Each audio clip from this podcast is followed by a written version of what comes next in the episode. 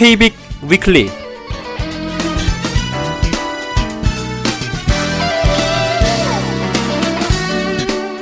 안녕하십니까 2015년 3월 28일 토요일 KB 위클리 진행의 시각장애 앵커 이창훈입니다.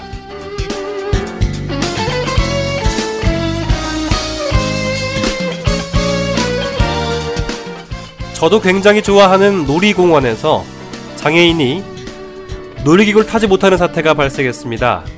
그 이유는 시각장애인이 다칠 위험이 있다라는 이유였습니다. 하지만 그 전에도 해당 시각장애인은 놀이기구를 탔다고 하는데요. 얼버무리기만 하고 제대로 된 논리를 제시하지 못하고 있었습니다. 장애인이 놀이기구를 타는 것, 그리고 놀이기구를 만든 업체에서는 놀이기구를 조금 더 허술하지 않고 안전하게 만드는 게 중요하겠죠. 장애인이라서 누구라서 태우지 않는 점 이해하기 어려운 지점입니다. 놀이문화 형성에 중요한 역할을 하고 있는 장애인 영화 문제에 대한 이 부분도 계속 주시해야 될 부분이 아닌가 싶습니다. 앞으로는 이런 일들이 벌어지지 않기 위해서 어떻게 해야 할지 충분한 논의와 함께 뒷맛이 개운치 않습니다.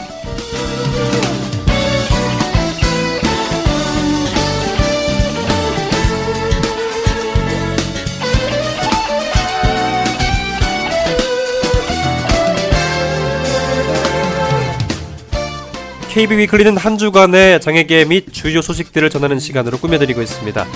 1부에서는 장애계 소식을 중심으로 전해드리고 있고요. 2부에서는 다양한 사회, 스포츠 이슈들을 정리해서 전해드리고 있습니다. 3월의 마지막 날 3월 28일 보내드리는 KBIC Weekly 이 방송은 한국시각장애 인터넷 방송 KBIC에서 청취하실 수 있습니다. 홈페이지 kbic.info 들어가셔서 Winamp로 듣기 또는 웹플레이어로 듣기를 선택하시 방송, 방송 청취가 가능합니다. 또 iOS 기반 그리고 안드로이드에서도 각각 사파리와 XII Alive 다운받으셔서 위덴프로 듣기 탭하시면 청취가 가능합니다.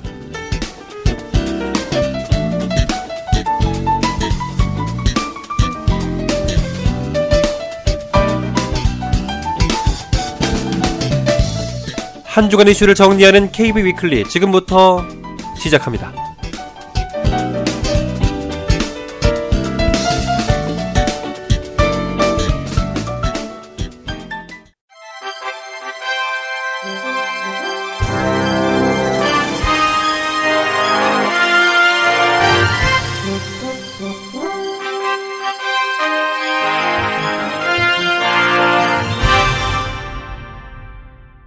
청취자 여러분 안녕하십니까? 3월 넷째 주 주간 KBIC 뉴스입니다. 전국 장애인 차별 철폐연대와 장애인 차별 금지 추진연대 등 70여 개 단체로 구성된 4.20 장애인 차별 철폐 공동투쟁단이 지난 26일 오후 서울 보신각 앞에서 출범식과 장애인 대회를 열었습니다. 투쟁단은 이날 장애인은 보호나 동정, 차별과 배제 대상에서 벗어나 존재 그 자체로 존중받으며 살아갈 수 있는 시대를 만들기 위해 투쟁할 것이라고 말했습니다.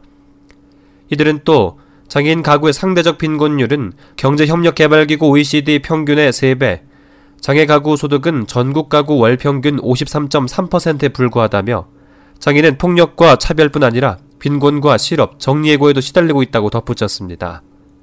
한편 이들은 장애인 권리 보장법 제정, 장애 등급제 부행의무제 철폐, 활동 지원제도 마련, 중증장애인 공공고용제, 특수교사 충원, 저상버스 도입을 비롯한 장애인 이동권 보장 등을 요구했습니다. 강원도 교육청이 장애 학생들을 위한 공립 특수학교를 추가 짓기로 한 가운데 해당 지역 주민들이 지역 발전 차질 등의 이유로 반대하고 나서면서 논란이 일고 있습니다. 강원도 교육청은 원주 혁신도시 인근 옛 봉대초등학교 터에 원주 특수학교를 건설해 2018년 개교할 계획이라고 밝혔습니다. 또 이 학교는 과밀 학급으로 운영되고 있는 원주 청원학교 학생 일부를 받아들이고 인근 횡성, 영월 등 농촌 지역 장애 학생도 수용할 계획입니다. 하지만 이런 사실이 알려지자 해당 지역 주민들이 반발하고 나섰습니다. 한 지역 주민은 원주 특수학교 예정터인 봉대초등학교는 주민들이 땅을 기부해 만들어진 학교인데 주민 의견은 전혀 수렴하지 않았다며 특수학교가 들어서면 재산가치 하락 등 지역 발전에 차질이 우려돼 이 일을 강행하면 반대 서명 운동과 교육청 항의 방문 등을 진행하겠다고 말했습니다. 이에 대해 강원도 교육청 관계자는 특수교육에 대한 학부모의 인식이 개선되고 특수교육이 의무교육으로 바뀌면서 부쩍 대상자가 늘어나고 있다며 특히 원주 지역은 인구 증가 등의 영향으로 수년에 걸쳐 특수학교 신설 요구가 있었다고 전했습니다. 개별 운전 능력을 고려하지 않고 한쪽 눈의 시력이 장애가 있다는 이유로 일종 운전면허 취득을 일률적으로 제한한 도로교통법 시행령에 대해 국가인권위원회가 제동을 걸었습니다. 인권위는 경찰청장에게 시각장애인의 조건부 면허 취득이 가능하도록 관련법을 개선할 것을 권고했다고 밝혔습니다. 인권위는 그 근거로 기술 발전으로 인해 시각장애를 보완할 수 있는 다양한 운전 보조 장치가 개발된 점, 청각이나 다른 신체 장애인의 경우 자동차의 구조를 환정하거나 각종 보조수단을 사용하는 조건으로 일종 운전면허 취득이 가능한 점 등을 들었습니다. 또 시력과 운전 능력의 상관 관계를 연구한 결과 반드시 일치하지 않는 점, 이종과 일종 면허로 운전하는 차량의 길이나 폭 차이가 크지 않다는 점, 외국에서는 다른 시각장애인에게도 조건부 면허 취득을 허용하는 점 등이 권고 배경이 됐습니다. 정부가 2015년도 중증장애인 경력직 공무원 채용 계획안을 발표했습니다. 응시 자격은 장애인 고용 촉진과 직업재활법에 따른 중증장애인으로 관련 분야 경력 등이 있는 장애인은 서류 전형과 면접 시험을 거쳐 채용됩니다. 원서 접수는 다음 달 7일부터 16일까지며 서류 전형과 면접 시험을 거쳐 오는 7월 31일 최종 합격자가 발표됩니다. 보건복지부는 오는 4월부터 장애인연금 기초급여액을 2,600원 인상한 20만 2,600원으로 상향 조정했다고 밝혔습니다. 이번 기초급여액 인상은 실질적인 중증장애인 소득 보장을 위해 기초급여액에 해마다 물가 상승률을 반영토록 한 조치로 4월부터 처음으로 시행됩니다. 장애인연금은 중증장애인의 근로능력 상실 또는 현저한 감소로 인해 줄어드는 소득을 보존하기 위한 기초급여와 장애로 인한 추가 비용을 보존하기 위한 부가급여를 합해 매월 지급됩니다. 복지부는 지난해 법 개정을 통해 수급 대상을 소득 하위 70%로 확대했고 기초급여액을 20만 원으로 종전 대비 2배 수준 인상했습니다. 또한 대상 확대를 위해 지난 1월부터 선정 기준액을 전년 대비 6.9% 상향해 단독 가구의 경우 93만 원, 부부 가구는 148만 8천 원으로 인상했으며 기본 재산액 공제 한도도 상향 조정했습니다.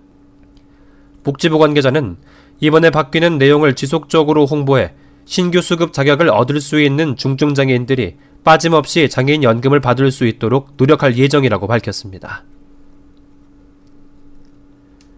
보건복지부가 장애인복지법 시행규칙 일부 개정 법률안을 입법 예고했습니다.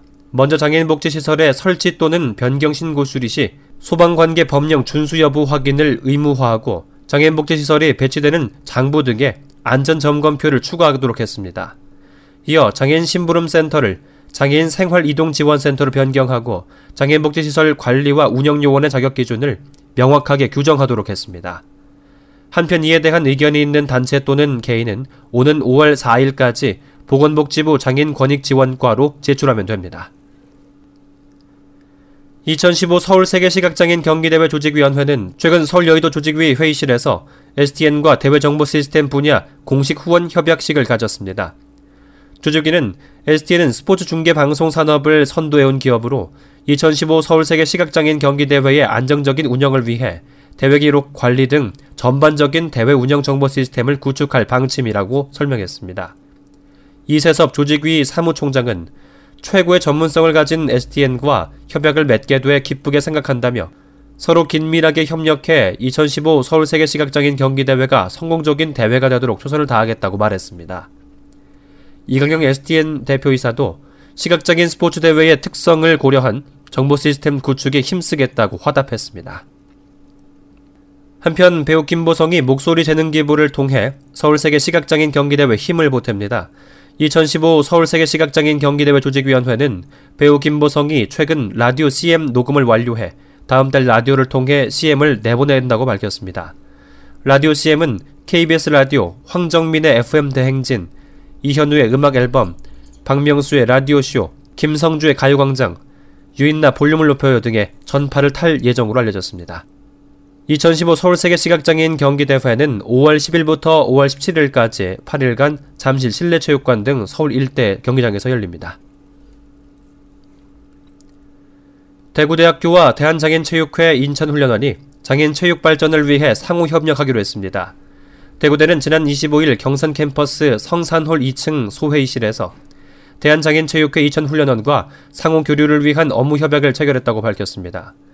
이번 협약으로 양 기관은 장애인 체육에 관한 연구 활동과 교육 지원, 장애인 국가대표 훈련 공간 제공과 활용, 장애인 체육 시설의 공공 활용 등에 대해 협력하기로 했습니다. 대구대학교 홍덕률 총장은 대구대가 최근 장애대학생 교육복지 평가에서 5회 연속으로 최우수 대학에 선정된 것처럼 장애인 지원이 있어서만큼은 전국 최고라고 자부한다며 장애인들이 행복한 삶을 하기 위해 체육의 중요성이 강조되고 있는 만큼 이와 관련한 연구와 교육 활동에 더욱 힘쓸 것이라고 말했습니다. 한편 대구대는 지난해 2급 장애인 스포츠 지도사 연수원을 유치하고 장애학생 수영과 파크 골프, 휠체어 테니스 과목, 태권도와 검도 교실 등을 운영하고 있습니다. 요즘처럼 취업이 어려운 시기엔 장애인들 역시 취업이 만만치 않습니다.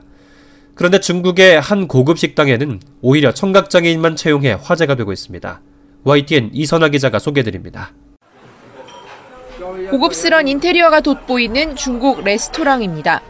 교통사고로 왼손을 잃은 사장이 청각장애인들을 고용해 시작한 음식점입니다. 인터뷰 자윈 매니저 2012년 사장님이 음식점을 시작하시면서 청각 장애가 있는 사람들에게 취업의 기회를 주고 싶다고 하셨습니다. 고객이 테이블 버튼을 누르면 종업원이 손목에 찬 특수 시계가 울리는 방식으로 주문을 합니다. 그래도 의사소통이 어려울 땐 글로 씁니다. 노인 고객들 가운데 글씨를 잘 못 알아보는 경우가 있어서 수화를 배운 매니저 짜오잉 씨가 부족한 부분을 통역해 줍니다. 수화를 시도해 볼 생각이 있는 고객들은 벽에 붙은 수화 그림을 보고 간단한 주문 정도는 해볼 수 있습니다. 주문할 때 답답할 법도 한데 이 음식점을 찾는 고객들은 잘 이해해 줍니다. 인터뷰 리성 고객 의사소통이 완벽하지는 않지만 종업원 모두 서비스가 좋고 전문성을 지니고 있습니다.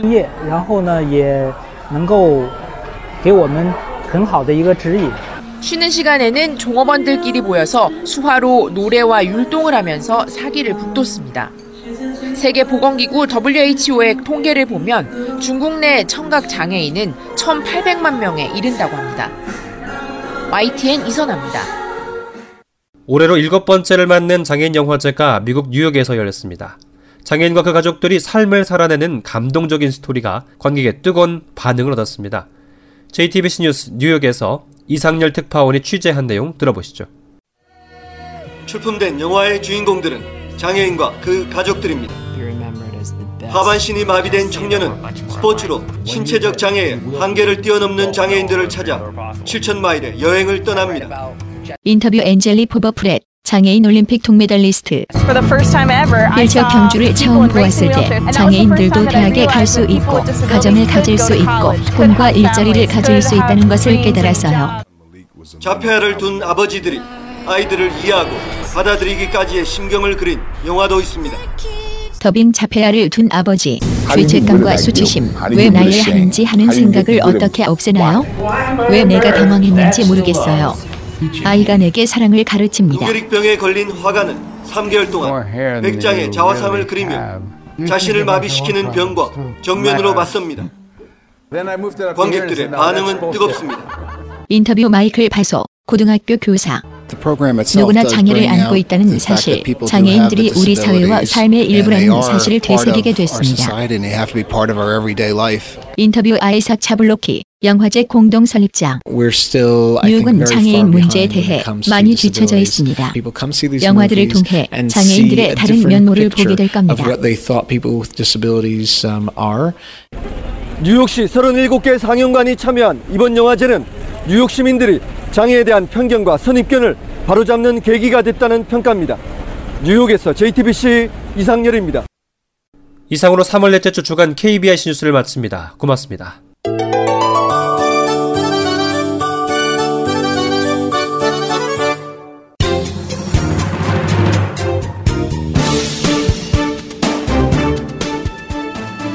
Are you thirsty for useful information or looking for something interesting? Then come here, where everyone can jump for joy. Let's share good information and opinion and swim in the sea of music together. KPIC The Internet Cast Only for the Blind.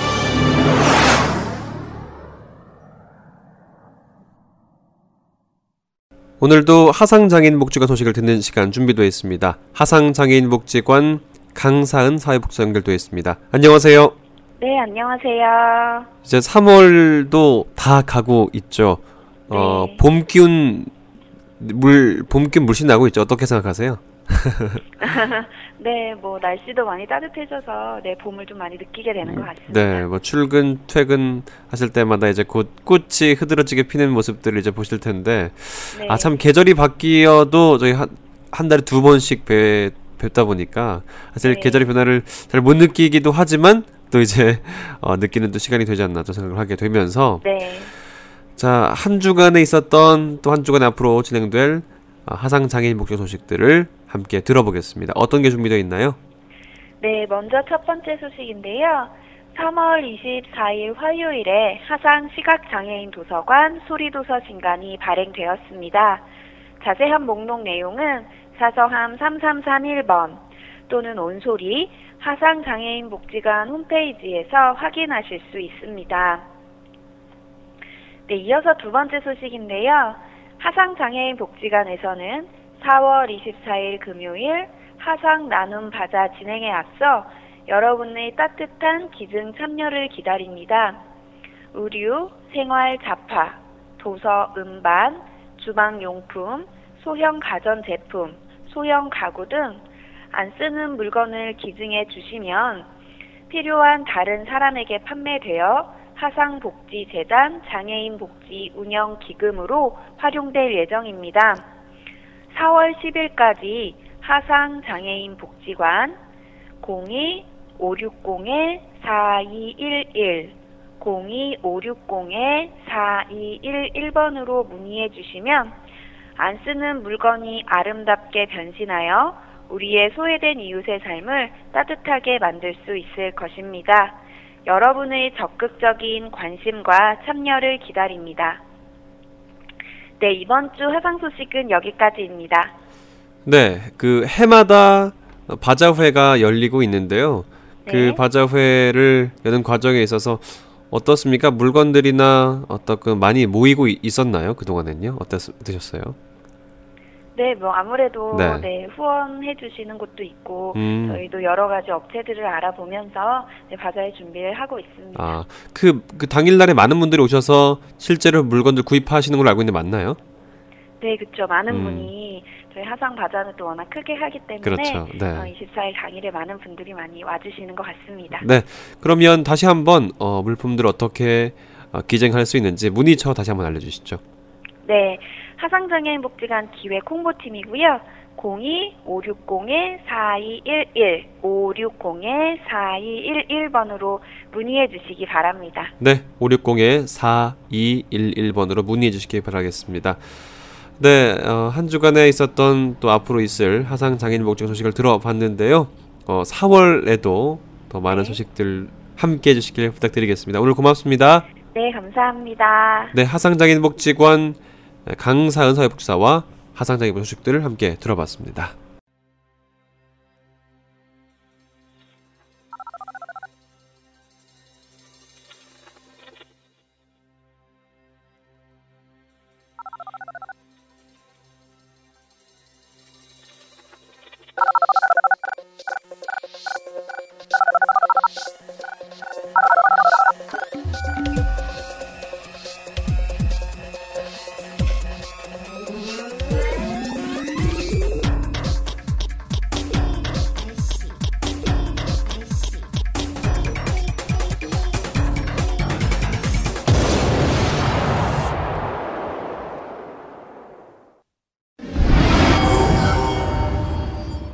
한국식약장연합회 2015 정기대의원 총회가 개최된다고 합니다. 한실은 정책팀 강환식 팀장과 연결해서 자세한 내용 들어보겠습니다. 안녕하세요. 네, 안녕하세요. 네. 어, 오늘 그 한국시각장애인연합회 2015 정기 대의원 총회가 개최된다고요? 예, 예, 그렇습니다. 음, 몇 시에 어디서 개최되는?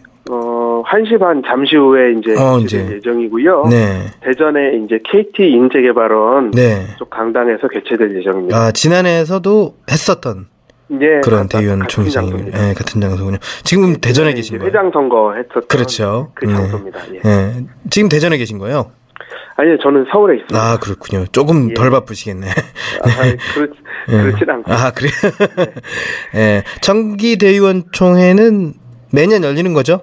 예, 맞습니다. 음. 그러니까 대의원 총회가 이제 최고 의결 기관인데요. 그렇죠. 기본적으로 정기 총회는 항상 3월에 열리게 되어 있고요. 네. 또 이제 비상 상황이나 이런 상황이 발생하면 임시대의원 총회를 할 수도 있고요. 네, 그렇군요. 그러니까 네. 이 시각장 연합회 안에 최고 의결 기구라고 보면 되고, 예, 뭐, 그렇게 보시면 뭐 됩니다. 크게 생각하면 이제 뭐 국회 역할을 하고 있다, 의, 뭐 예, 이렇게 그렇죠. 예. 생각을 하고 계시면 될것 예. 같군요. 네.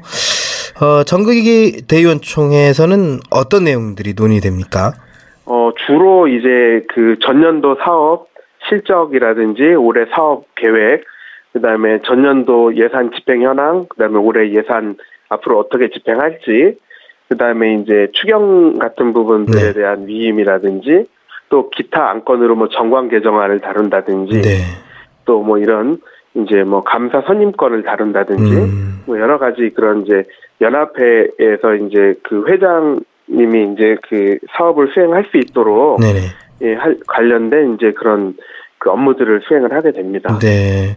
그러니까 한시련의 기본적인 뭐 골격을 좀 정하는 그런 그렇죠. 의결 기관도 음. 이제 감독하고 네네. 그다음에 이제 어떤 역할들을 했는지 그동안 이제 감 감시도 하고 또 의견도 음. 또 제, 개진을 하고 뭐 이렇게 음. 되는 겁니다. 그렇군요. 올해 정기 대의원 총회는 참석 대상이 몇 명 정도 되나요? 전체 대의원분들이 376분이 참석을 하시게 되고요. 네. 3분의 2 이상 이제 참석을 하셔야 음. 대의원총회 성원이 돼서 음. 개회가 개최가 됩니다. 그러면 이제 정족수에 따라서 뭐 어뭐 뭐 예.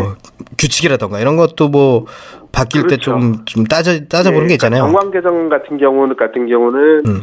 이제 뭐 참석 대의원의 3분의 2 이상이 또 찬성을 해야 음. 개정안이 되고 뭐 이런 규정이 있어서요. 음. 그 내부 규정이 조금씩 다 달라서 그렇죠. 뭐 과반만 찬성을 해도 되는 게 있고 그렇죠. 그다음에 3분의 2 이상의 무조건 동의를 해야 되는 것도 음, 있고 음, 음. 여러 가지 규정들이 있습니다. 음, 조금 복잡하더라고요. 예, 제가 그렇죠. 규정을 잠깐 뭐 볼일 있어 봤는데 엄청난 예, 양의 예, 규정이 예. 나와 있습니다. 살림살이가 이제 음. 대표하다 규모가 크다 보니까 그렇죠. 지부 지회가 있고 음. 뭐 조직들이 많다 보니까 그거를 사실은 현재 가지고 있는 규정만으로 다 할 수는 없지만 그래도 최소한의 음. 그 장치들을 해놓은 거라고 보시면 됩니다. 그렇죠. 예. 그렇다면 2015년 정기 대의원 총회에서는 어떤 안건들을 이야기할 예정인가요? 어, 아까 처음에 말씀드린 대로 뭐 그 지난년도 2014년도 결산하고 2015년도 예산하고 그다음에 사업계획 승인 건이 이제 음. 가장 기본적인 거고요. 음. 그다음에 요번에 이제 감사 선임에 관한 건이 있습니다. 네. 네. 감사 같은 경우는 2년 임기로 되어 있기 때문에 네. 이제 감사가 이제 바뀌는 기간이라 감사 선임건이 있고요. 음. 그다음에 제가 알기로는 이제 정관 개정에 관련된 건이 있는 걸로 알고 있고, 네. 그다음에 이제 그 요즘에 장애인 등급제 폐지 같은 게 그렇죠. 논의가 굉장히 많이 되고 있어서 네. 요거 관련해서 아마 의견을 좀 수렴하는 형태로 음. 어, 주로 이제 의견 정기총회가 이루어지지 않을까 이렇게 생각이 듭니다. 네, 그렇군요. 이 감사 선출권에 대해서 좀 얘기가 많은데 몇 명 정도 뽑는 겁니까? 어, 저희가 알기로 3명 이상으로 알고 있고요. 네네. 올해 같은 경우는 이제 제가 정확하게는 몇 명을 뽑는지는 모르겠는데 아마 음. 입후보 하신 분이 몇 분 계시다고 음. 뭐 나오시는 분들이 계시다고 음. 이렇게 말씀드린 것 같고요. 예, 주, 네, 주된 뭐 음. 예. 주된 안 건은 거의 감사 선출이지 않을까 뭐 이런 생각도 들어요. 그렇죠. 그거 하고 음. 이제 그 등급제 폐지 관련해서 음.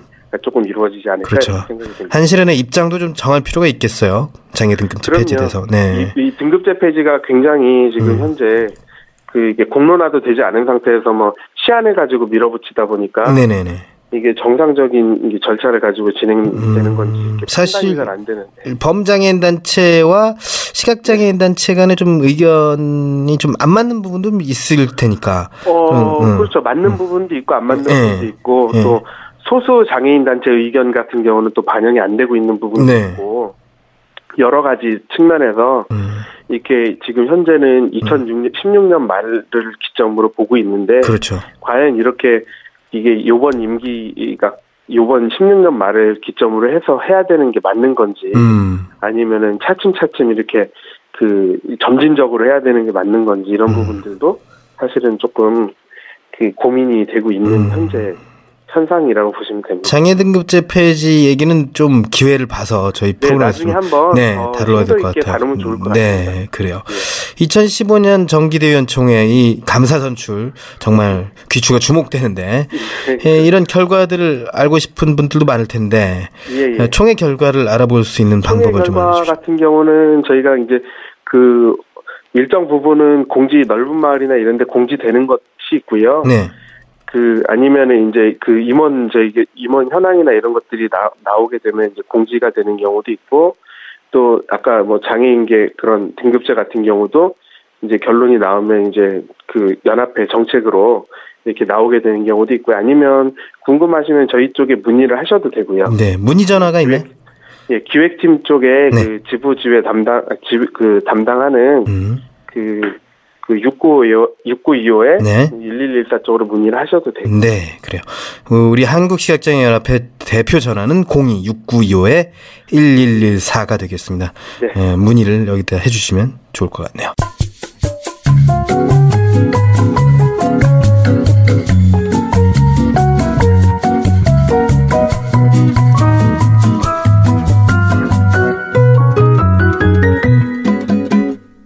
우리 동작 장애인 자립생활센터에서 동료 상담 양성 사업을 진행한다고 하는데요. 우리 동작 장애인 자립생활센터 강윤택 소장 연결해 자세한 이야기 들어보겠습니다. 안녕하세요. 네, 안녕하십니까. 네. 동료 상담이란 뭔가 좀 생소하는 비장애인들도 있고요. 어, 시각장애인들 중에도 잘 모르는 사람이 있을 것 같거든요. 동료 상담은 뭔지 좀 자세히 설명 부탁드리겠습니다. 네, 기본적으로 우리가 아는 상담은 그 이제 상담가라든가 뭔가 전문가가 어려움을 가지고 있는 내담자 상담을 해주고 어 이렇게 문제를 해결할 수 있게끔 이렇게 해주는 건데 어 저희 동료 상담이라는 것은 그 동료의 입장에서 어 같은 장애 우리 저희로 치면 장애죠 같은 어려움을 겪었던 사람이 어 함께 문제를 찾고 또 그 해결 방법을 찾아가는 그런 방법입니다. 그래서 우리 중증장애 우리 시각장애인들에게는 같은 시각장애인 어려움을 가지고 있는 어, 동료 상담가가 찾아가서 어, 우리 시각장애로서 자립생활을 하기 위해 필요한 그 것들을 같이 어, 문제점을 찾고 해결하기 위한 방안들을 같이 찾아가는 어, 이런 활동을 말하, 말합니다. 네, 그 그렇다면 동료 상담에서 어느 범위까지 상담을 진행할지도 궁금한데요. 네, 기본적으로는 사실은 우리가 이제 자립생활 기술 훈련이라고 하는 이를테면 점자라든가 컴퓨터라든가 네. 보행이라든가 이런 것들을 포함해서 어 또 그 우리가 이제 처음에 장애인이 딱 되면 중도에 실명을 하게 되면 어 굉장히 이제 심리적으로는 좀 어렵잖아요 자신감도 없고 음. 위축되고 네. 그래서 이런 감정 해방이라든가 어, 그 다음에 장애 수용, 이런 심리적인 안정부터 해서, 어, 우리 점자 보행 이런 자립생활 기술 훈련까지 또 그런 걸 직접 하지 않더라도, 어, 그런 교육을 하는 기관을 연계해 준다든가. 네. 또 활동 전 서비스라든가 각종 장애인 서비스들을 받을 수 있도록 그런 정보 제공을 해준다든가 네. 이런 활동들을 포함하고 있습니다. 네, 그렇군요. 자, 동료 상담 프로그램을 실시하는 취지는 뭔가요? 우리 그 중증 장애인, 그 지체 장애인들이라든가 이런 내성마비 장애인들에서는 어 이런 동료 상담이 활성화돼가지고 네. 우리 어 중증 장애인들이 지역 사회에서 잘 생활할 수 있도록 많은 어, 지지 기반이 되어 왔습니다. 네. 근데 이제 저희 시각 장애인들은 기존에 이제 맹학교에서 안마를 하고 이런 구조로 많이 돼 있다 보니까 음. 어, 동료 상담이라는 것이 내부적으로 이루어졌지만 전문적이지 않고 또 그런 것들을 잘 모르고 있었습니다. 네. 그래서 저희가 요즘에는 이제 중도에 실명하거나 또 통합 교육을 받은 시각장애인들도 많고 네. 또 이런 장애인 어, 시각장애인들에게 또 저희가 동료 상담이 필요하겠다 싶어서 어, 작년부터 동료 상담가 양성 과정을 진행하고 있고 네. 이 과정을 통해서 동료 상담가를 양성해서 음. 우리 그 시각장애인들이 어, 장애를 수용하고 또 어떤 심리적 안정을 찾고 음. 자립생활을 하기 위한 역량을 강화하는데 어, 그런 기회를 만들고자 해서 음. 어, 실시하게 됐습니다. 그래요. 아까 좀 생소한 단어가 될 수도 있는데 장애 수용이라는 말씀을 하셨는데 장애 수용을 그 반드시 장애인이 좀 해야 되는 이유가 또 따로 있을까요? 사실은 우리가 음. 예전에 많이 쓰는 표현이 이제 뭐 장애 극복 음. 뭐 이런 말을 많이 씁니다. 네. 사실은 장애라는 것은 우리가 이렇게 좀 가지고 있는 거지 이거를 뭐 이겨내가 극복하거나 뭐 없어지는 것은 아니거든요. 네. 그래서 어 우리 시각 장애인들이 안 보이는 이 현재 가지고 있는 이 장애를 받아들인 상태에서 어, 우리 사회인으로서 지역사회인으로서 살아가는 방법을 찾아가고자 하는 거기 때문에 네. 어, 나는 시각장애인이 아니야라고 하거나 나는 시각장애인처럼 이렇게 더듬지 않고 살 거야 이런 것이 아니라 네. 시각장애인으로서 살아가는 그 방법을 찾는 거기 때문에 어, 장애 수용이라는 개념을 저희는 쓰고 있고 네. 이것이 어떤 장애인이 돼서 더 약해지거나 무능해지거나 이런 것이 아니라 네.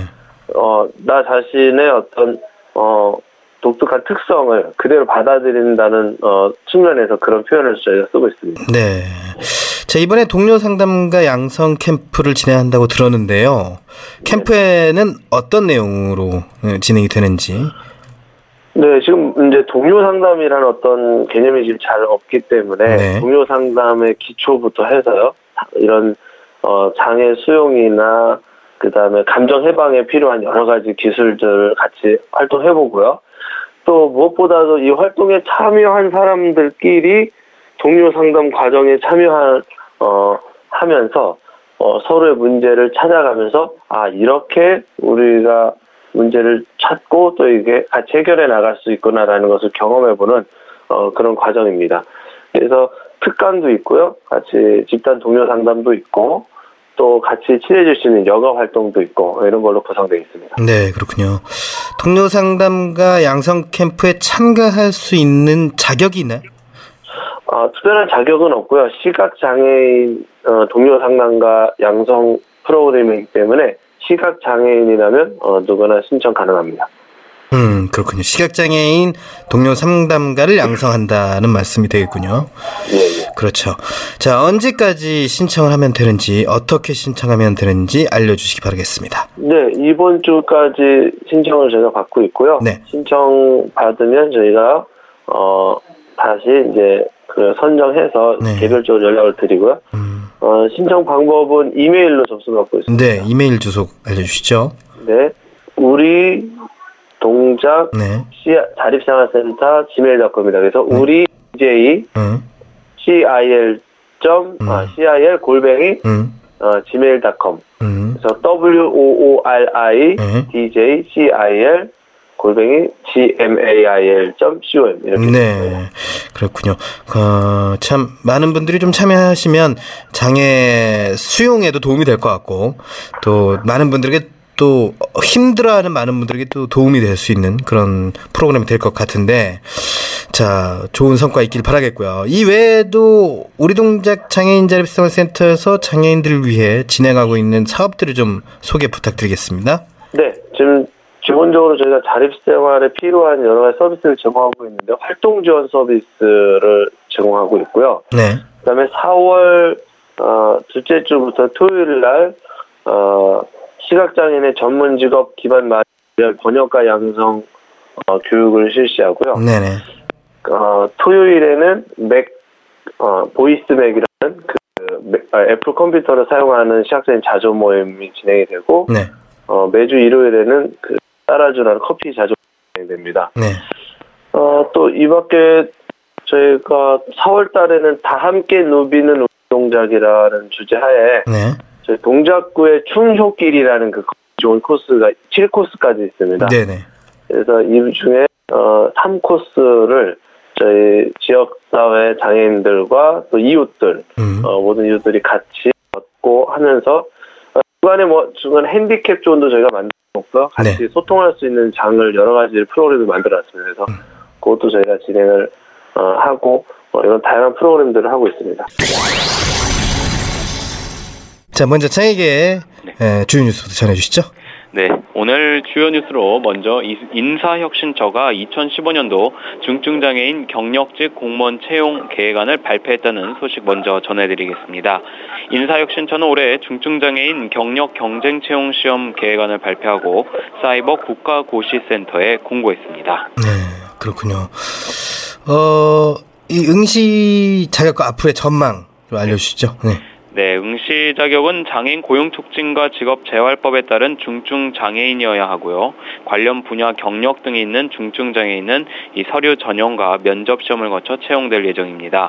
원서 접수는 다음 달 7일부터 16일까지고요.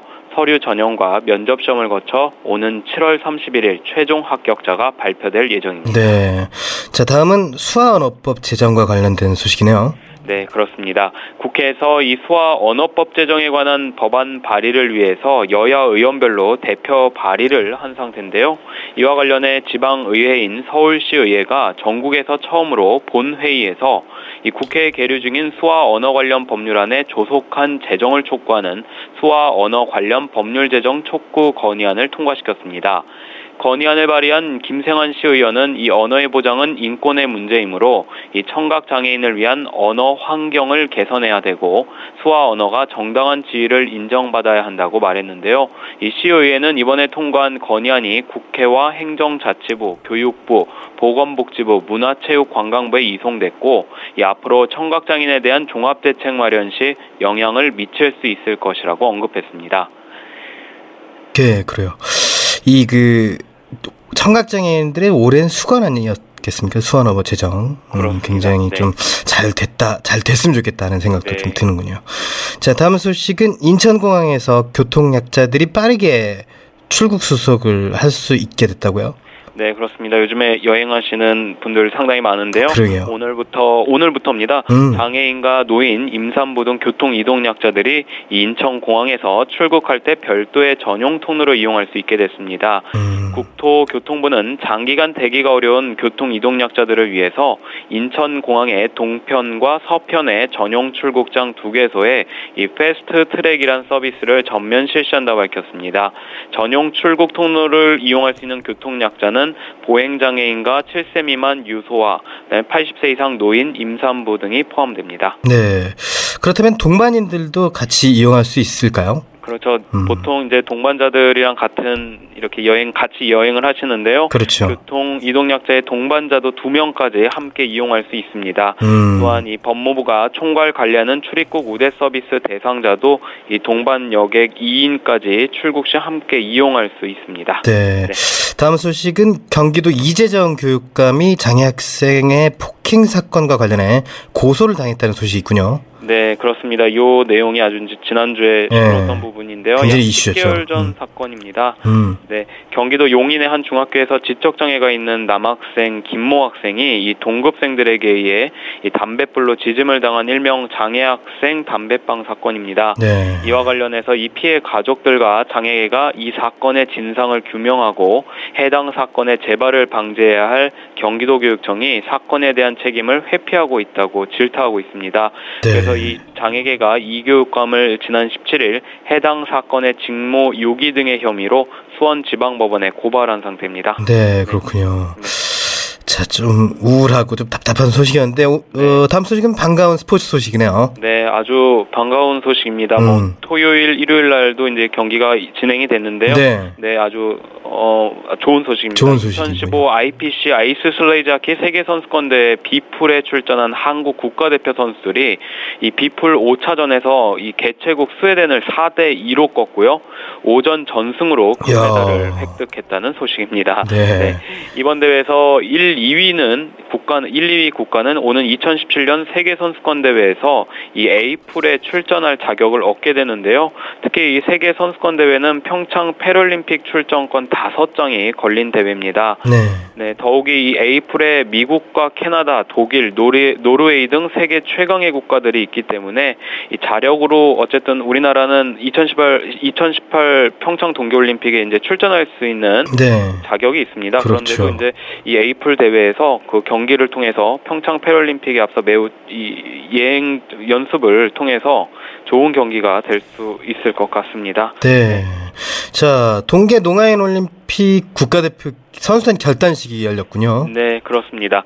이 다음 소식은 이제 2015 한티만시스크 동계 농아인 올림픽 대회 출전하는 한국 국가대표 선수단 결단식에 대한 내용입니다. 네. 오는 28일부터 다음 달 5일까지 열리는 대회에서 이 알파인 스키와 컬링, 스노우보드 등 5개 종목에 27개국 692명의 선수들이 기량을 겨룰 예정입니다. 이 한국은 스키 두 종목과 컬링에 선수 14명과 지도자 10명 등 또 수화를 도와주시는 분들까지 해서 43명을 파견합니다. 네. 끝으로 장애계 단체 소식 전해 주시죠. 네, 장애계 단체에서도 이번 주에 굉장히 이슈가 지난주 이슈가 있었는데 네. 네, 먼저 대한장애인 축구협회 제3대 회장에 LIG 남영우 사장이 취임했습니다. 남영우 신임 회장 은 장애인 축구협회는 지난 2007년 설립 이래 장애인 축구의 불모지였던 대한민국에 희망의 씨앗을 뿌렸다면서요. 네, 앞으로 보다 많은 장애인이 축구를 통해 사회에 참여하며 꿈을 실현할 수 있는 기반을 조성하는 데 최선을 다하겠다고 포부를 밝혔습니다. 네. 네. 다음은 이 한국농아인협회 제10대 한국농아인협회 중앙회장에 이대섭 씨가 당선됐다는 소식입니다. 협회는 이 투표 결과 이대섭 후보가 대의원 333명 중 176명에게 지지를 얻으며 임기 4년의 중앙회장으로 당선됐다고 말했습니다. 어, 이 회장은 2001년 한국농아인협회 중앙에 이사를 했고요. 2004년 서울시 농아인협회 회장을 거쳐서 2007년부터 시립 서대문 농아인 복지관장으로 재직하고 있습니다. 네, 끝으로 한국 뇌변변 장애인 인권협회 제5대 병경택 신임 회장이 지난 18일 취임식을 갖고 본격 업무에 들어갔습니다. 네. 병경택 신임 회장은 장애우 권익문제연구소 부산지부 위원장을 역임했고요. 이 부산 뇌변변 장애인 인권협회장과 한내역 공동대표를 맡은 바 있습니다. 변 회장의 임기는 오는 2018년 2월까지 3년입니다.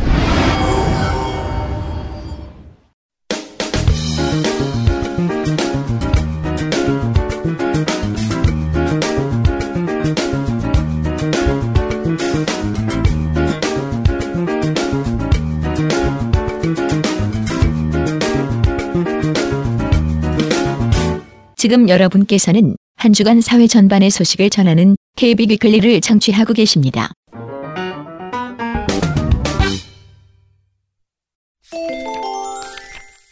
안녕하세요. KB 카톡에서는 청취자 여러분과 같이 고민하고 최신 정보를 전하는 글을 매주 선정해서 소개해드리고 있는데요. 이번 주 KB 카톡에서는 한국시각장애인 연합회에서 발간하는 격주간 브레일 타임즈 제755호에 실린 칼럼을 살펴보겠습니다. 포커스. 고등부마저 이료 교육을 접어야 하는가? 이승권 서울맹학교 교사 낭독자 김보미. 사과를 위에서 보면 꼭지가 있다 하고 아래서 보면 꼭지가 없다고 하듯이 사회적 현상을 보는 시각 역시 개인적 성향과 바라보는 위치에 따라 동일 사건이 다르게 보이기 마련이다. 지난해 말 고등부 의료반을 일반 계열로 전환하자는 제안 역시 의견이 분분하였다. 이에 안마업계의 고용 현황과 안마사 양성제도 및 진로교육의 개선 방향에 대해 짚어봄으로써 논의의 폭을 넓히고자 한다. 우선 안마업계의 고용 형태의 변화를 살펴보면 1997년 IMF 이후 극심한 경기 침체와 안마시술소의 부정적 여론에 따른 정부 제재가 겹치면서 안마시술소는 급격히 위축되어 업소의 수가 급격히 감소했고 그나마도 이전같이 성업 중인 업소는 손에 꼽을 정도로 쇠퇴하였다. 그러나 안마시술소의 쇠퇴는 뜻하지 않던 변화의 동력이 되어 건전한 안마업의 활성화라는 새로운 바람을 몰고 왔다. 곧 대기업을 중심으로 헬스키퍼를 고용하기 시작하더니 이제는 많은 기업들이 동참하면서 현재 헬스키퍼 관련 구인 광고가 넘쳐나기에 이르렀다. 또한 안마바우처 제도의 시행과 함께 바우처 안마원이 활성화되고 있으며 인터넷 마케팅, 응용 마사지를 활용한 안마원, 출장 전문 안마원 등 다양한 형태의 안마원이 증가하는 추세다. 뿐만 아니라 경로당 안마 역시 건전한 안마 활성화에 한 몫을 담당하고 있다. 이와 같은 건전한 안마업의 활성화는 안마에 대한 부정적인 인식을 환기하는 데 도움이 되고 있다. 그럼에도 불구하고 아직 불식되지 않은 안마업에 대한 왜곡된 인식은 의료인들이 개선해 가야 할 과제다. 그렇다면 안마사 양성 제도를 개선하기 위해서는 어떻게 방향을 설정해야 할 것인가? 안마사 양성 제도 개선을 위해 해외의 사례를 참고할 수는 있겠지만 각국의 장애인 복지 여건은 차이가 있음을 염두에 두어야 한다. 우선 우리나라에서 시각장애인의 유보 직종으로 안마업이 자리를 잡은 것과 달리 다른 나라에서 안마업은 시각장애인이 선택할 수 있는 여러 직종군의 하나에 불과하다. 또한 직종별 맞춤 지원 및 소득 대체 수당, 장애 수당, 실명 수당 등 다양한 생계 지원이 시행되는 유럽에 비해 우리는 기초생활 수급 대상자로 선정된 장애인에 한해 소액의 장애 수당만을 지급하고 있어 생계 보장의 기반이 미흡하다. 특히 우리나라와 해외 각국의 교육 여건은 상이하다. 독일에서 중학교 졸업 후 2, 3년 과정을 통해 마사지사나 물리치료사를 양성하는 것은 기술 교육을 고도로 중시하는 독일만의 학제에 기인한다. 마찬가지로 우리나라 역시 100년에 걸쳐 국내의 환경에 적합한 의료교육 과정을 발전시켜 왔으며 이로 인해 우리나라만의 독특한 안마업 환경을 형성하고 있다. 재반 여건이 상이한 해외에서 마사지사와 물리치료사를 별도 과정으로 양성하는 것처럼 우리나라도 2년제 안마사 전공과와 3년제 안마치료사 전공과를 두자는 제안이 있었지만 안마치료사는 안마사의 심화적 성격을 띠고 있어 수평적 계열화가 적합하지 않다. 안마사 과정에 1년만 더 배우면 안마와 침수를 겸할 수 있는 안마치료사로 인정하면 수요가 안마 치료사로 집중될 우려가 있다. 또한 이를 방지하고자 안마치료사 과정에 안마사 자격증 소지자를 입학 대상으로 할 것이라면 차라리 현행처럼 실업계 고등부와 전공과 체제를 두는 수직적 계열화가 타당하다. 실제로 일반 실업계 고교 역시 고등부와 기술 전문 전공과를 두는 수직적 계열화를 운영하고 있다. 그렇다면 진로 교육을 어떻게 개선해 나가야 할까? 시각장애 학생의 대학 진학을 위한 선택의 폭을 넓히고자 서울맹학교가 입문반을 시작한 지도 11년이 지났다. 그간 입문반은 우수 학생을 선발 입학시켜 대학 진학을 위해 교육해왔다. 이제 입문반이 진학률 제고를 위한 효과적 수단인지 검토해야 하며 더 나아가 입문반이 시각장애 학생의 전문직 진출에 기여하고 있는지에 대해 검토해야 할 시점이 되었다. 의료반은 안마사 자격증을 발급하여 시각장애인의 취직을 돕는 직업교육의 목적을 충실히 달성해 왔다. 특히 직업재활의 안정적 터전을 제공함으로써 시각장애인의 경제적 조기 자립에 기여한 바가 크다.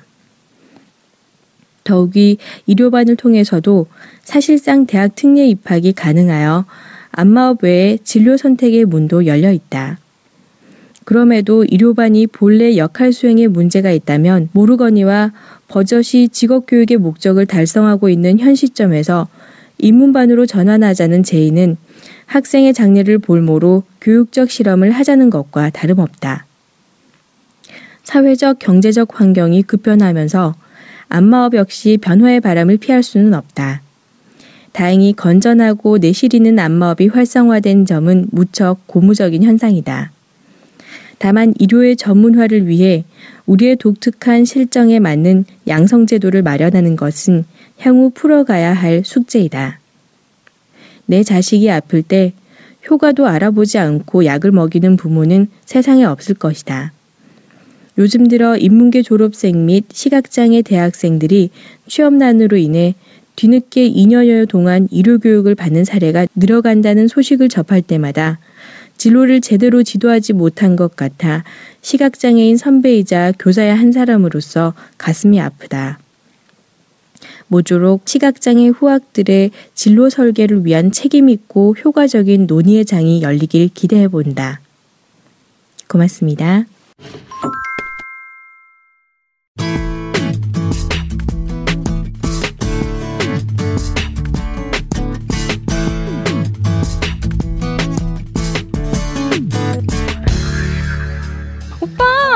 오랜만이야. 어, 오키구나. 잘 지냈어? 어, 난 잘 지냈지. 오빠는? 아, 나야 뭐 보람차게 지내고 있지. 아, 그래? 뭐 하는데? 포피 채널에서 시각장애인을 위한 프로그램 DJ 하고 있어. 뭐? 나도 포피 채널에서 영상 해설 하고 있는데. 뭐라고? 난 월요일부터 목요일까지 오후 1시에 방송하는데. 아, 그럼 그게 오빠였어? 나는 화요일, 금요일에 영상 해설하는데? 아, 그게 너였니? 내 옆에서 방송 같이 하던? 어, 미안해. 옆에서 같이 방송하는데 몰라봐서. 음, 음, 그래, 지금은 괜찮다고 해줄게. 대신 우리 방송 홍보 좀 같이 해볼까? 그래, 같이 하자. 여러분, 월요일부터 목요일까지 저 권순철 DJ가 내 손을 잡아야라는 이름으로 라디오 생방송을 진행하고 있어요. 금요일은 이창훈 아나운서가 포피 초대석을 진행하고요. 네, 저는 화요일, 금요일에 영상 해설사로 출연해요. 재미있는 코너들도 알차게 꾸며놨으니 많이들 찾아주세요. 월요일부터 금요일까지 오후 1시에 KTV 홈페이지 ktv.go.kr 슬래시 라디오 또는 팟빵 팟빵닷컴 슬래시 라이브 슬래시 KTV 그리고 넓은 마을 기타 자료실 4413번에서 바로가기 파일을 다운받아 들으실 수 있어요. 많이 사랑해주세요. 인터넷 라디오 포피 채널.